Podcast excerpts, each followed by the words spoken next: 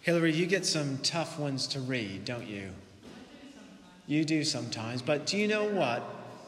God chooses you for the tasks at hand because he knows you can deliver. Abele's smiling. She's like, it's not me this time. um, all right, so here's what I'm trying to do. We're going to try and walk through this together, okay? All right. Let me tell you about Paul. Paul is this disciple of Jesus Christ. He's never actually met Jesus in person. So he's kind of like an impostor. He comes late on the scene. And in fact, he starts by being an enemy of Jesus Christ. How is that possible?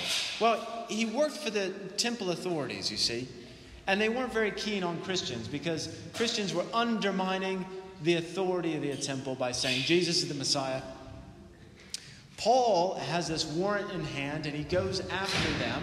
His name is Saul at that point, and he says, Christians, you're not following the law. You're talking about not needing to follow the law in order to receive righteousness. And as Jews, we don't believe that. And, and you're wrong. And not only you're wrong, I'm going to arrest you, I'm going to take you to trial. And Saul has this amazing conversion experience on the road to Damascus. Jesus confronts him, the Spirit of Jesus, and says, Saul, man, why are you going for me? Why are you persecuting me? And of course, what Jesus meant is, why are you persecuting my followers? Saul is converted. He spends the next years in Antioch with the disciples. The disciples are bringing him up in the faith, they're teaching him all about Christianity. Paul is so excited, he can't wait to get out there and go evangelize. In the course of his lifetime, he sets up some four churches in Galatia, three in Macedonia, two in Greece. But the linchpin is Rome. Why? Rome at this time is the center, the epicenter of the civilized world, and Paul knew if Christianity can take hold in Rome, it will go to Africa it will go to Asia. It will go through the rest of the known world. Paul knows this, and yet he's never been to Rome. There is a church in Rome. That's why the letter is called Letter to the Romans. And this church is important, Paul knows, because of this mission for evangelism, of which he has no direct control and he can't teach them directly, he can't visit them. On top of that, the church mission in Rome is in peril, it's in danger. What's happened is that there are teachers who have come in and they have begun teaching something other than what Paul was teaching. They have begun teaching that actually, hey, the Messiah is great. Jesus Christ is the Messiah, and that's great, but, but, that's not all you do to be saved. You need to follow the law, you need to follow Torah, you need to follow the purification rites, you need to be circumcised, you need to follow all the Jewish laws as best you can. And I reckon Paul thought about this, having been a Jew, being a Jew. I reckon he thought about this and thought, you know, on the surface, it probably sounds okay. Right? He says in Romans, God created the law. The law was good. Everything that God creates is good. Further, the law is there to help us. But Paul suddenly has this realization at some point, I don't know when, but he suddenly realizes that actually there's two things going on here.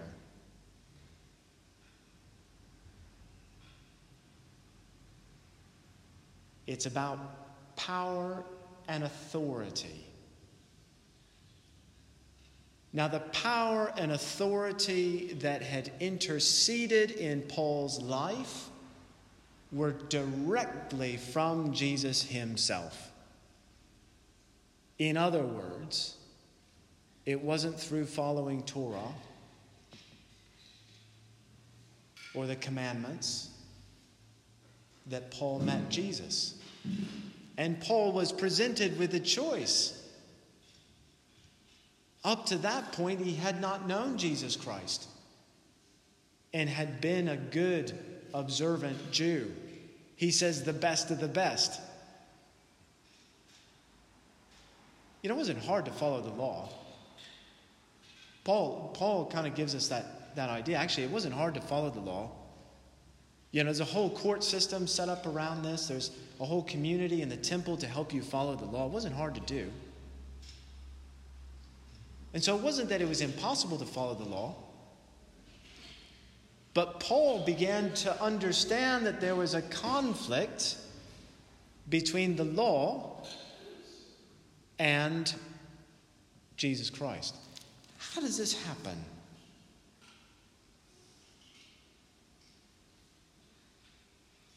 He says, Now we know that whatever the law says, it speaks to those who are under the law, so that every mouth may be silenced and the whole world may be held accountable to law. For no human being will be justified in his sight by deeds prescribed by the law, for through the law comes the knowledge of sin. How is it that something intended for good, the law, is then corrupted by sin? Paul thinks about this. And he has this to say So now, apart from the law, the righteousness of God has been shown, it has been disclosed. The righteousness of God through faith in Jesus Christ. Now, there's a little footnote in your Bibles. It's an important New Testament footnote. This footnote in my Bible is, is denoted with the letter D. This letter D uh, equates to about 100,000 pages of theological argument about what this actually means. I'll tell you what I mean. In the Greek, faith in Jesus Christ is spelled pistis Christou. But the problem with pistis Christou when we interpret it in English, is actually means two things, two slightly different things. It does, in fact, mean faith in Jesus Christ. When I believe, I have faith in Jesus Christ, and so that saves me. It also means faith of Jesus Christ. I'm trying to condense all these pages of theology. I'll just say this. New Testament scholars, I believe, believe it means one or the other or both. I tend to think it means both. The Bible's complex, it can handle it. Paul is talking about faith in Jesus Christ. I believe, I choose to believe. Paul's also talking about the faith of Jesus Christ. Jesus' faith is what saves us as well as our faith in Jesus Christ.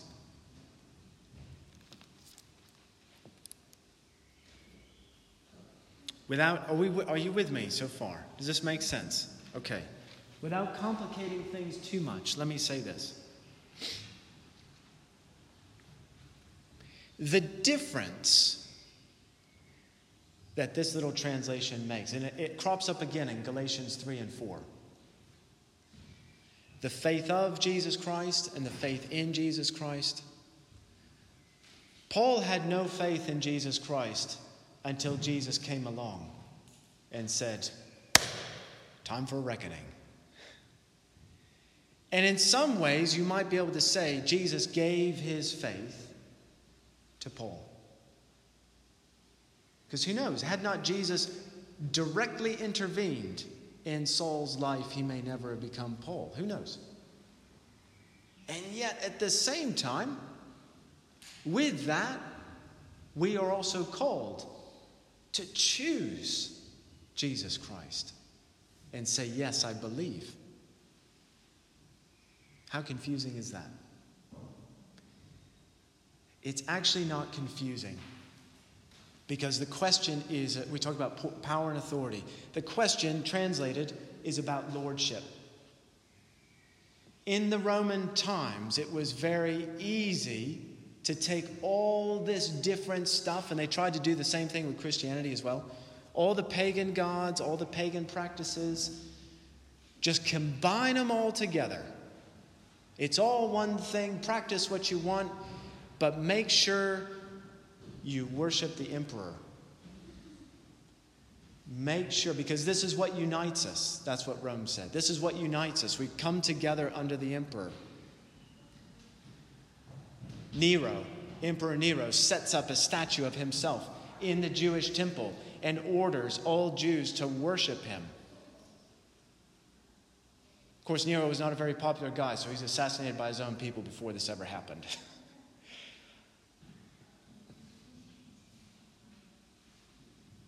What Paul insists on and what the early Christians insist on is saying, this is the difference Jesus makes. He will not allow us to do that because we are set apart. Our lordship is in Jesus Christ. Paul takes that same way of thinking and he turns it to the Jewish Christians and he says, And with you, he said, I've spoken to the pagans, I've spoken to the Gentiles. And he says, with you, Jewish Christians, you cannot transfer your lordship back and forth between the law and Jesus Christ. There is only one Lord. Finally, Paul has this thing. He says, if you don't understand this, and this is complicated, boys, be still, okay? Can you sit down? Boys, Max, Ralph, I need you to sit down. Thank you. With the issue of lordship, Paul simplifies it. It's like this Lordship is what you do when you die and you are raised back to life in Jesus Christ.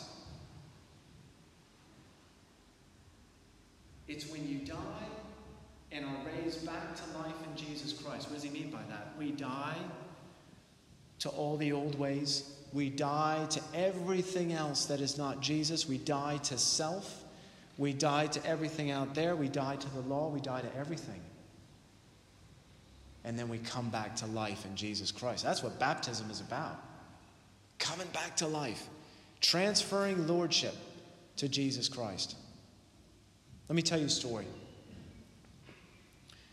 I worked with two gentlemen in another church, two very different sets of circumstances. I'll tell you about John first.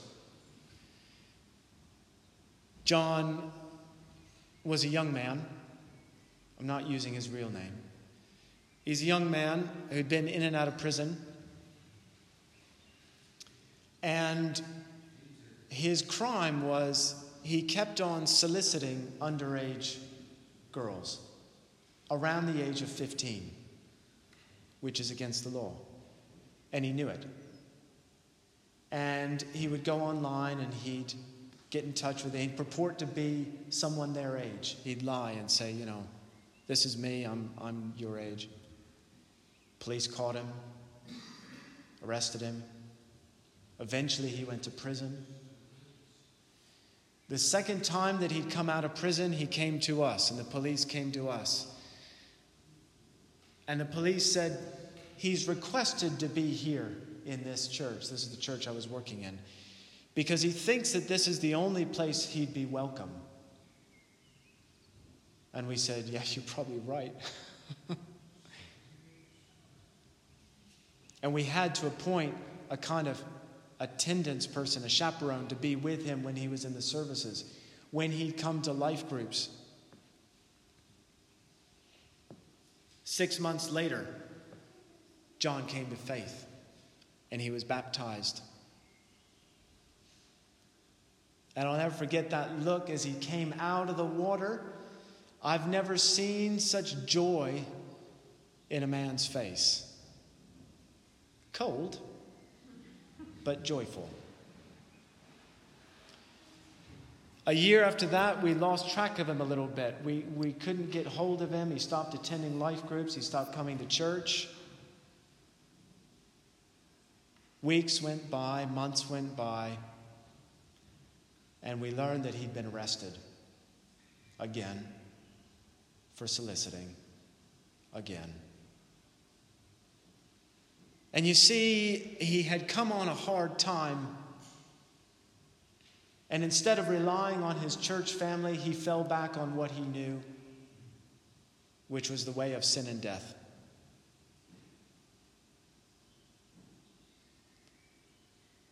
And the police were ready to throw the book at him. When we went to visit him in church, or, or in prison rather, the chaplains refused us access to him because they said, He doesn't deserve your visit. We're not going to let you visit him. Christian chaplains, we're not going to let you visit him.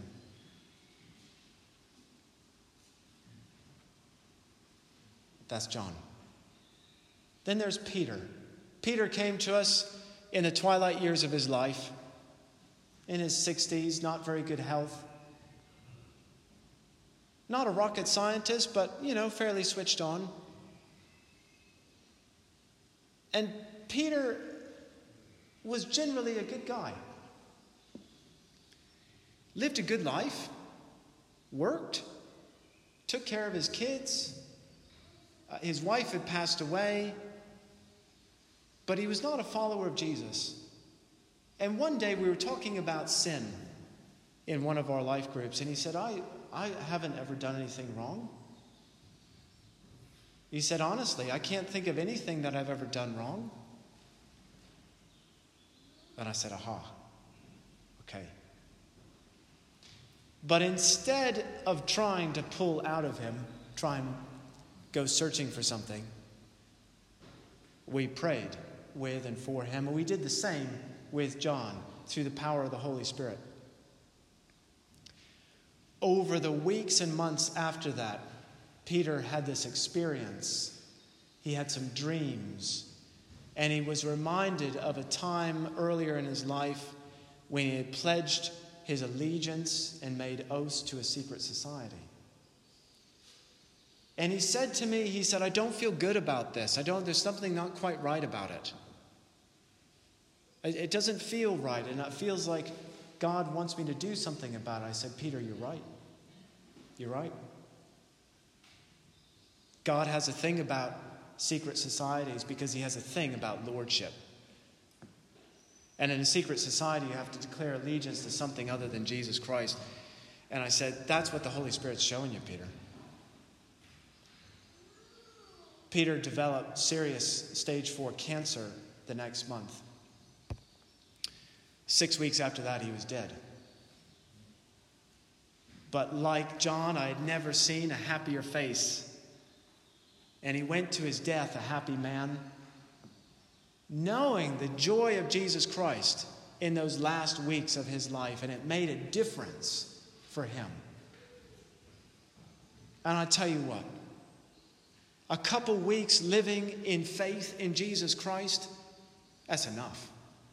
That's enough for any human being. The joy that comes out of that. Now, Peter had come good. What happened to John? And this is, this is where it gets tough. John is, was, and always will be a part of our church family. A believer in Jesus Christ, baptized, saved. He is on a difficult journey at the moment, and he's messed up big time. Now, the law would say there's no place for John. There's a place for Peter, because Peter's come good, but there's no place for John. And what my lordship tells me is that the law is wrong. And we got to hold on to John through the good times and the bad. We got to hold on in the faith of Jesus Christ. We got to hold on for that death and resurrection to happen. We have to hold on tight. Now, this is the mission I think that we're called to in all of our lives and the lives of folks out there. This is the mission that we are called to to hold on tight. This is our family.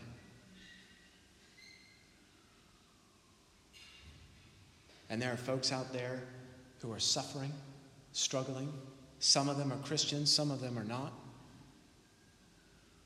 But they all need a Lord. And they all need Jesus Christ. And a lot of them wouldn't know it, but they got something as Lord. They got something as the law in their life. And what I want and what Jesus wants, and hopefully what you want, is for them to know who their Lord is in Jesus Christ. I have a very simple job here, very simple mission. Not easy, but simple. To help people understand that they have a Lord in Jesus Christ. That's why I'm here to help people know through the power of the Holy Spirit that they have a Lord in Jesus Christ. And He wants to go all in with them. He wants to be Lord of their finances. He wants to be Lord of their personal lives, of their relationships, of their marriages. He wants to be Lord of their past so He can redeem it. He wants to be Lord of their family, even the Christians and non Christians in their family. He wants to be Lord of everything at all times and in all places. And I'm here to tell you that between your faith in Jesus and his faith as a gift to you, they'll get there. We'll get there. You'll get there.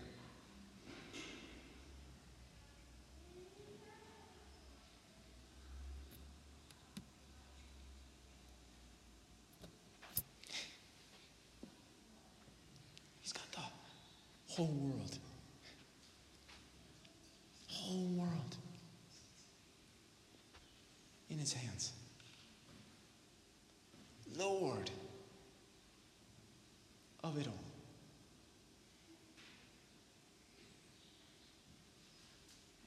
And the truth is just waiting to be birthed, to break through into the lives of so many people.